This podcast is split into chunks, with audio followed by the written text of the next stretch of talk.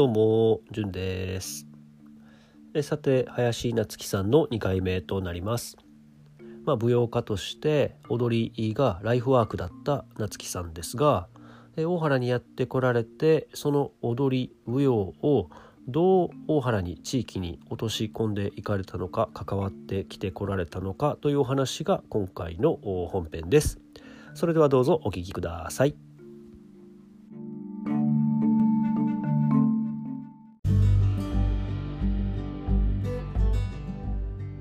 でそんなことをやっていたらあの実はさっちゃんの義理のお父様からはい。あの放課後学び教室でそれ、ダンスを教えてくださいっていうオファーをいただいて、うん。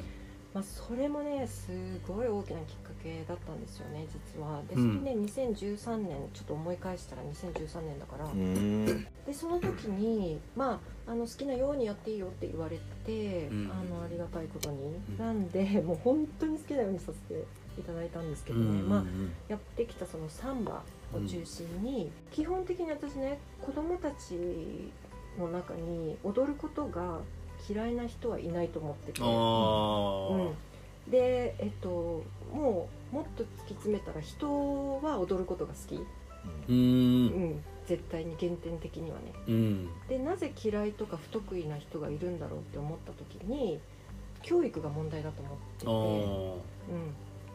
うん、でそこにはやっぱり上手い下手っていう比較ううんん。が存在して、うそれん。大きそうやなうん、でそれで結局あ自分は誰々ちゃんよりも誰々さんよりも覚えるのが遅いとか、うん。うん、リズムに乗れてないとかうん。いろんなジャッジメントを自分に課していくし他の人からも褒められなかったりとかするわけよ。恥ずかしいってなりますそもんね。う。でも結局恥ずかしいなっていう、うん。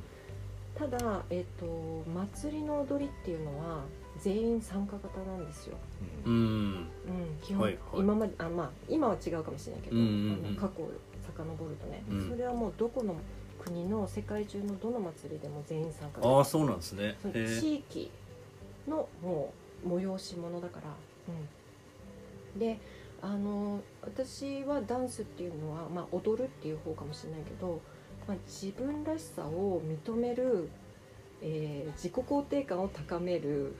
で自分軸を強めるための絶好のツールだと思ってるの。うん。うん。だからまあそういう比較するねあの上手い下手を比較するダンスもあっていいと思うんだけど、うん。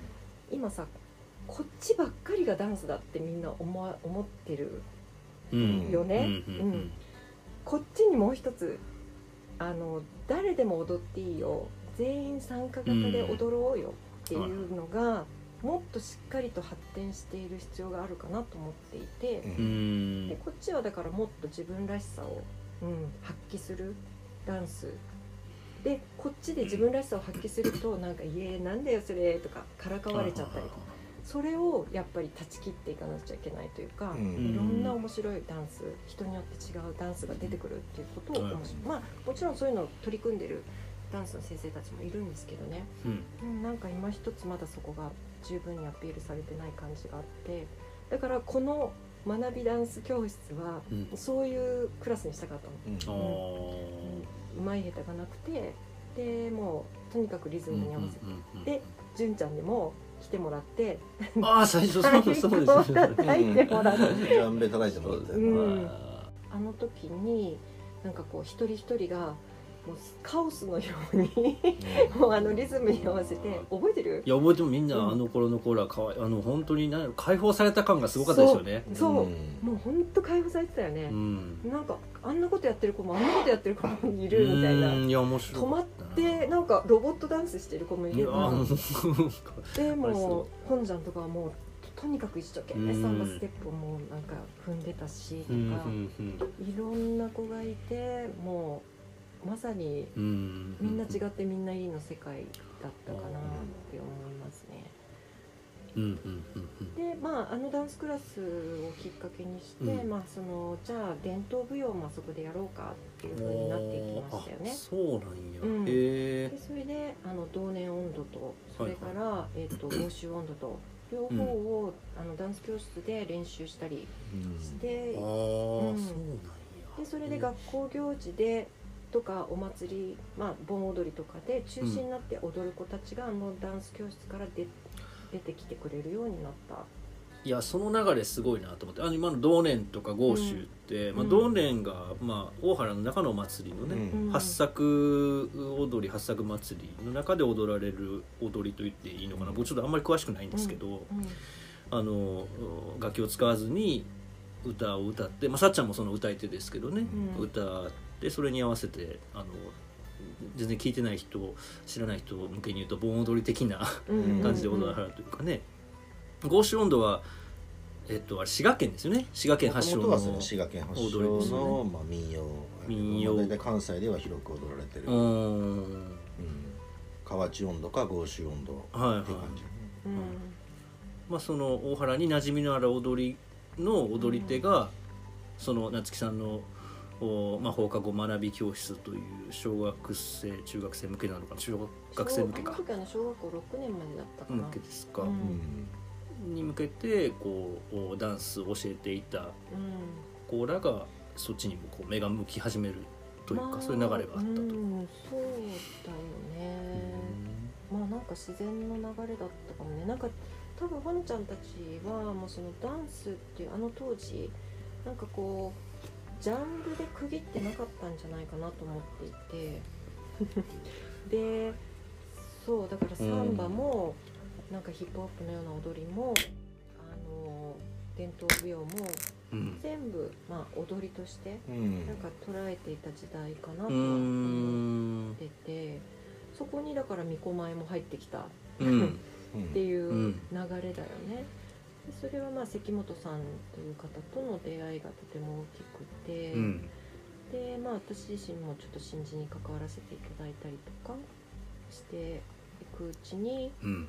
あのーまあそのそれだけ合唱音頭とか八作踊りとかを上手に踊る子たちがいるならば、うん。じゃあその子たちをぜひみこちゃんにっていう流れがあったようには思いますね。だよね。そんな流れと捉えていいのかな。うん。と私は2016年の秋に、まあ、徳島に引っ越してしまったんですけれども、まあ、私が引っ越した後もう、まあ、ダンス教室はなくなったんだけど、うんうん。あのまあ、ほのちゃんたちが、まあ、成長していく上で、うん。まあ、そのどっぷりと新人にねあうん。の関わってくれるようになっていったみたいですね。ですね巫女さんまあとし今ては巫女としては。ううん。ん活躍してるよね。役では そうよね、うん。ですごい大きかったのはやっぱりほのちゃんとかさくちゃんっていうそのうん。大原学院に通ってるお姉ちゃんたちがその新時であの綺麗な衣装を着て立派にうん。まあ踊っている姿っていうのがその下の代の子たちうん。にまあ見せてあげられた。うん。で憧れの存在になったと思うんですようんうんね。うんでそれでまあその後も私も私も。そうですね。ね。今は結いや構人数。すごい。うん。あのだいぶちっちゃい子まで。ね。もそうらしいうね。順番待ちみたいな状態になってる。順番待ち。うんすごいよ。すごいね。ね。そうそうそう。本当に。いやなんかそのやらされてる感が全然なくてあの、まあ、ほのちゃんやささくらちゃんとか、うんみんなやっぱりその学びで多分こうなんか解放されたというか、うん。うん。そのジャンジャンルをあの全然分からへんままに踊ることが本当楽しいからやってるみたいな延長線上にそうよね。伝統芸能なんかよく分からんけどうん。関本さんがついて関本さんってね、まあ、うん大原の巫女さん、まあ、今は70いくつか分かんないけど、うん。巫女さんがずっとやってきたことをこう地元の小学生たち中学生たちが継いでいってるという流れが今できててという。で楽しみながらそれやってるっていうのはものすごいことやなと思って。う、ん。あーでもその本当最初最初というかその根源に夏木さんのなんだろうなとにかく 楽しい楽しみながら踊るっていううん。チャクラ解放させるみたいな空間があったっていうのが 本当面白いなと思って。いや本当すごいなと思って。そのきっかけがなかったらまた違ったやろうなと思います。いや恥ずかしいと思うよねやっぱり。うん、恥ずかしさもあるやろうし、うん。まあでその後結局林さんがいなくなった後うちの娘とか、まあそのキッズダンスの何人かはやっぱり街中のダンススクールに通ってダンスを習うっていうことをまあ選択したし、まあそれいわゆるジャンルみたいな意味で言えばまたいろいろ違うんでしょうけど、うん。どうでしょう？さっき言ってたそのいろんなスタイルがあるこの要は評価されるダンスの方に今は全振りしてますよね。うん、だからインストラクターからはいはいはい。一つ一つの動きをきっちり教わってでそれを忠実に再現するっていうところから始まって、うん。まあ、もちろんソロパートとかはあるんやろうけど、うんだけどそれはもう完全にもうビジネスになってるから、うん。だから一人一人動きも違ってみたいなところは言ったらビジネスにはなかなかしにくいと思うんうん。ですよ。でもね私これからビジネスになるかなとも思っていて、うんどういうことどういうこと？あのそれはどういうビジネスかって言ったらエンターテインメントビジネスではなくて、うん。あの教育的ビジネスかな。あうんうん。で今これだけ多様化っていうことが言われてて、もう本当にいろんな子たちが出てきてる。で個性も豊かだし、うん。まあそれを表現することが許されているようになっだけど実はまあ今教育機関にいて思うのが教育が全然ついていけてない、うそんの多様性にね、はいはい。うんでそうなってきた時に、まあ、ダンスってすごくあのなんていうかな絶好のやっぱツールかなっていう。でそこでまあダンスを踊る、ね、いろんな、まあ、10人いたら10人に自由に踊って、うん。でそれで一つの型をまあ押し付けないっていうことうん。によって、その一人一人を全員の良さをまあ引き出していくといううんかな、うん。でそれによってまあ自分が自然と動いたやつがあのみんなに評価されたとか、うん。うんあの先生に褒められたとか、うん。自分らしく踊れたのが良かったんだようん。とかさ、そういう風になっていく教育っていうのがうん。これから求めもっと求められるんじゃないかな。踊ってみせる、うん。でも分かんないよ。意外にそういうものすごい個性が際立ってってうん。そういう個性の際立ったまあ今までで考えたらダンスが上手っていうのとはかけ離れた人たちがもしかしたらその表現者として、あうんー活躍する可能性だってなきにしうんうんもあったし、まあ、ちょっと時代はね何を求めるかっていう、うんまあ、なんとも計り知れないけど、うん。でもこの AI とかがもう進みすぎちゃったうん。この世の中でうん。なんかやっぱ身体を使うとか肉体が、うん。まあその人と人とのそのツールとしてうん。コミュニケーションに使われるとかうん。なんかそっちが逆にこうものすごくクローズアップされていくような、まあ、期待も込めてだけど、はいはいはい。まあでも林さんって言ったらダンスで飯を食ってる人じゃないですか。うん。その子たちも将来それで生きていくことができるみたいなことで言えば、うんうんうん。そのその子なりのその何かこう、まあ、林さんが外国行って日本に帰った時に感じたようななんかその例えば神様に対する奉納うんの動きなんやとかそのなんかその子にとってのそのなんか自分の中でのその自分が何のために体を動かす動かしたりこれを表現するのかっていうところのその意味ね。そうそう意味とか、ううんん。それがやっぱり見出せないと、うん。まあそれは逆に言えばそのインストラクターに習ってるダンスも同じなのかもしれないですけどね、うん。その確かに型としてはすごく上手に動くかもしれないけど、その子がな何をもってなんどういう意味でっていうか、うん。なんで踊ってるかっていう意味で言えば、うん。なんかそれはそのその子なりに何か見つけなきゃいけないのかなと思った時に例えばそのじゃあこういう田舎で神事で巫女やってましたみたいなことが一つの、うん。そのすごく動機になったりとか。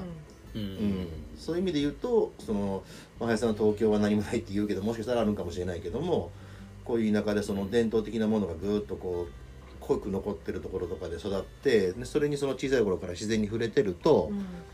それが実は都会とか外国に行った時にそれは普通のことじゃなかったりする可能性もあるじゃないですか。だからやっぱりそういう部分ってあのこう一見大人のさあこの祭りであなたたちも踊るんだよって一見こう押し付けのように見えるかもしれないけどでももしかしたらその子供たちの中の誰か一人とか二人かはまあなんかその自分の中にそういうものすごくグッと残る子もいるのかなと思うとうんうんだからやっぱ周りの大人なりその地域だったりはそういうものはやっぱり守っていかなきゃいけない。まあ今その踊りとかっていうまあテーマだけで言えばですけどね、うんうんもっと他にもいろいろあるけどもうん。その子のなんかうん。こう人としての芯になんか残る部分っていう意味で言うとなるほねどなんかでも今のお話あのそれももちろんあるあると思うけど夏木さんの話で言うともうそれこそ明治の時代にうん。百姓が読むことも書くこともできひんかったレベルで読み書きそろばんをなんか習ってきて、うん。で高度経済成長の時期に、もうあなんていうんですか？あの日本の経済の歯車の一つとして 個性を消された、まあ、僕らみたいなね、うん。教育を受けてきたけれどもそこからこうなんていうのかなブレイクスルーするためにあのダンスがあって個性をこうなんていうのかな解放するような訓練をしていくという、もう義務教育的な立ち位置でダンスを落とし込むみたいなそういう意味合いっていうのはすごく今の日本にはなんていうかもうはまりそうなイメージはすごくあるなとは思う思って今の話を聞いてると。絶対もう僕らなんかはあの異質をなんていうのかな疎んじられるような世代じゃないですか。僕らはよ40歳だけどそれはあの、まあ、日本の中でねそういう経済の中でははまらざるを得なかったというか、まあ、そういう国の指針の中で生き生かされてきたからしゃあないなと思うけど、まあ、そういう時代じゃもうななくなってくるというところというかそこを脱皮するためのツそうだールとしてそういう意味で言うとね今街中でも普通に踊ってる子もいるし。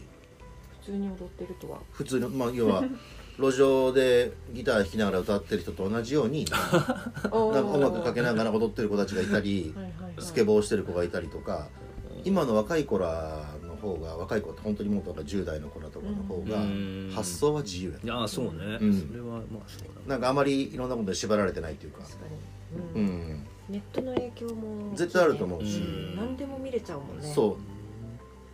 確かにね。だから習わ習わなくてもうんなんか俺これやりたいと思ったことで気の合う仲間が集まってうん。その仲間同士でいろんなこんな技できるかあんな技できるかって言って切磋琢磨しながらうん。みんなが上手になってったりとか、うん。まあ上手になるとかっていう目的よりももう単純に楽しんでるっていうか、うん。うん、それが時にあの大人から見たら迷惑行為にもなったりするのかもしれないけど、うんまあ、今の子供たちの方がよっぽど本当にあのそうやって、まあ、だからスケボーをしてたりとかあのなんやろな、まあ、いわゆるストリートカルチャー的な、うんうん、そんなんもうなんか僕らの世代は言ったらちょっと輸入されてきて真似事みたいなところから始まったのかもしれないけど、うん。もう今の若い頃とかはもうその情報で言えば世界どこに行っても同じような情報が手に入る中でもうむしろ独自のものになってきてて、うん、本当に楽しむためにそれをやってる、もうなんか他のこと差し置いてもそれを楽しんでるっていう子らがすごい多い気がするな。うん。うん。面白いだそこにあまり意味とかはないっていうか今この瞬間が楽しければいいっていうか。うんうんうんうん。そうだね、うん。面白い。まあ、だからそういう意味では、まあ、それだけをやっているとおそらく人として、まあ、何かこう空虚感じゃないけれどもう、うんん、なんだろうね。なん何か足りてないぞみたいな。まあ私がその杉並で育って祭りがなく育ったのと同じような感じで、だからやっぱりその地域での何かこうずっと長い時間をかけて残ってきたものうん。っていうのに触れるっていうことが、まあ、アイデンティティっていう言葉になるのかもしれないけど、まうん。あ、すごい重要なのかなとはへ思ってます。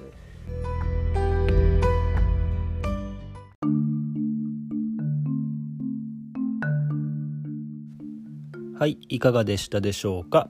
林夏樹さんの2回目でした。えっと本編で出てきた放課後学び教室というのはあの2007年から京都市がスタートさせた取り組みで学校施設を活用して地域の人たちや学校運営協議会学生たちのあの協力のもとに放課後の子どもたちに自主的な学びの場や安心安全な居場所を提供するというそんな取り組みです。